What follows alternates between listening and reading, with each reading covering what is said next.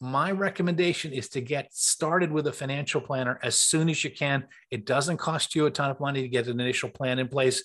It's well worth the investment. Gives you a roadmap for your savings and your money in a very good way. Having and working such a plan will enable you to get great clarity with what to do with your money and help you develop the healthy money habits that you're going to need to be successful in life. Welcome to the FinancialVerse Podcast. I'm your host, Harry Stout. This podcast is dedicated to improving your financial wellness. Our focus is to educate and inform about all aspects of money. We seek to reduce the financial anxiety, stress, and drama you face daily dealing with money. Thanks for joining us. Welcome to the FinancialVerse Podcast. I'm your host, Harry Stout. In this episode, we'll discuss the financial risk of living too long. This risk, which we call longevity risk, is one we each face as medical advances and innovations continue to lessen the impact of illness and help to extend our lives. So let's begin. Hey, I've got great news for you today. If you're a young adult, you are likely to live well into your 90s. And if you're 50s or in your 50s or 60s, those of you a little older listening today, the likelihood of living well into your 80s or even age 90s very high. For example, if you go to the socialsecurity.gov website, ssa.gov, and you can see that today a life expectancy for a 65 year old male retiring in 2021 is uh, nearly 20 years.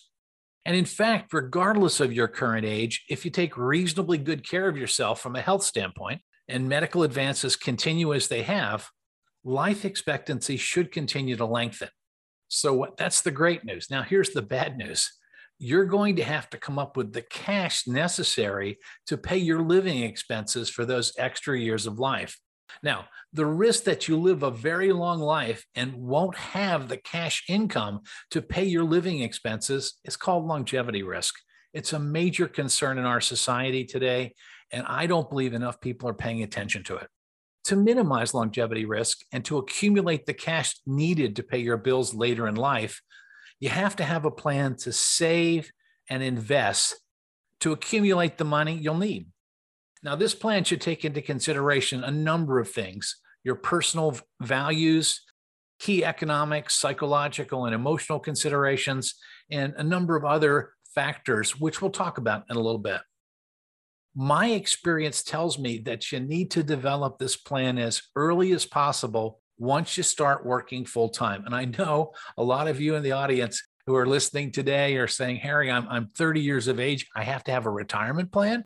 The answer is you need to. Yes. It'll give you significant solace as you age and you go through your working years. You need to have it. Now, there are major considerations that uh, you need to consider when you put this plan together those considerations will guide how much you need to save. So let's go through some of the questions you need to ask yourself about what you're looking for in the future, your fulfilling years, if you will. First off, how long do you want to want to work or will you be able to work for money? How long will that be? Will you switch to part-time work in your current job? Will you start a new business? Or will you become a consultant? I talk to a lot of people who tell me, Harry, I'm going to work till age 60. The pandemic has, has taught me you need to get out early and enjoy life. Other folks say, Harry, I get great psychological benefit by working. I think I'm going to work to at least I'm age 70. I'm going to continue to work and progress. So, how long are you going to work? Key consideration. Secondly, what are you going to do with those post earning years? Are you going to be active? What do you, what do you want to do? Do you want to travel? Do you want to do charity work? You're really going to have to define that in a key way. Third consideration is what's the state of your physical health? Uh, what are your ongoing medical costs? Are you taking any prescription drugs? So you have to be honest with yourself because you're going to have to have the money to pay those bills either through your private savings or through insurance coverages of some sort. The next item is how long do you project you're going to live? This is a fun one, I think. Have you won the genetic jackpot? Are you from a family where people live quite to quite old ages, or are you someone who uh, whose family maybe has some some conditions that uh, impact their ability to to live in to an old age, if you will? So you really need to consider it objectively looking at the genetic uh, the genetic blueprint that you've been given and what you expect to happen in terms of how long you're going to live. Another consideration as you plan for putting money away is are you going to want to leave something, a financial legacy for your family, your dependents, a church, college, university, or your favorite charity? So if you if you want to do that, you're going to have to plan for it to put that money away. Another consideration is your lifestyle. What lifestyle do you plan to have as you cease full time work? Will you go out to dinner five nights a week because you really have always wanted to do that? Or will you sit at home each night? Maybe that's something you want to do. You just want to be at home, relax, and enjoy your environment. You'll need to factor those decisions, those lifestyle decisions, into your budget. That'll determine to a significant extent how much you have to accumulate. Another example would be do you want to travel extensively or stay home? Travel is a good thing. Broadening does a lot for all of us, but it costs money.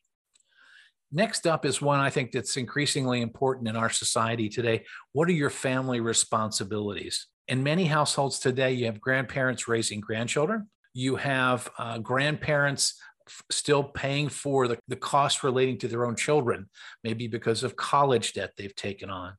Another thing that happens is people today, parents, households becoming caretakers for aging parents or an ill child or family member. If you have those caretaking responsibilities, you're going to have to factor in having enough cash to make sure that cash passes on to take care of that individual should something happen to you.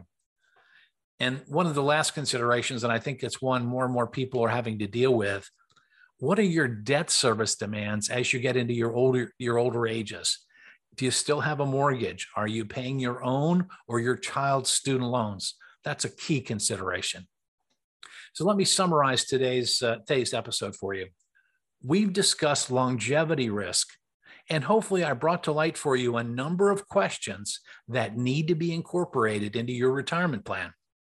As I've said repeatedly, I believe you need to start out, at least starting out, find a professional who can work with you to create such a plan. It'll give you a lot of solace. And maybe you can work it from after that plan's in place. You can understand it enough. You can make changes. You can keep it alive and well and functioning for you. Again, my recommendation is to get started with a financial planner as soon as you can. It doesn't cost you a ton of money to get an initial plan in place. It's well worth the investment. Gives you a roadmap for your savings and your money in a very good way having and working such a plan will enable you to get great clarity with what to do with your money and help you develop the healthy money habits that you're going to need to be successful in life. So that's it for today. We look forward to our next session together. Thanks for listening today. The FinancialVerse podcast is brought to you by Better Wealth. Better Wealth's mission is to unlock intentional living by helping you better manage your money. To find out more, go to betterwealth.com. If you like what you've heard today, please rate us on your podcast service and forward today's program to your family and friends. We would really appreciate it. To learn more about the FinancialVerse, please visit financialverse.com.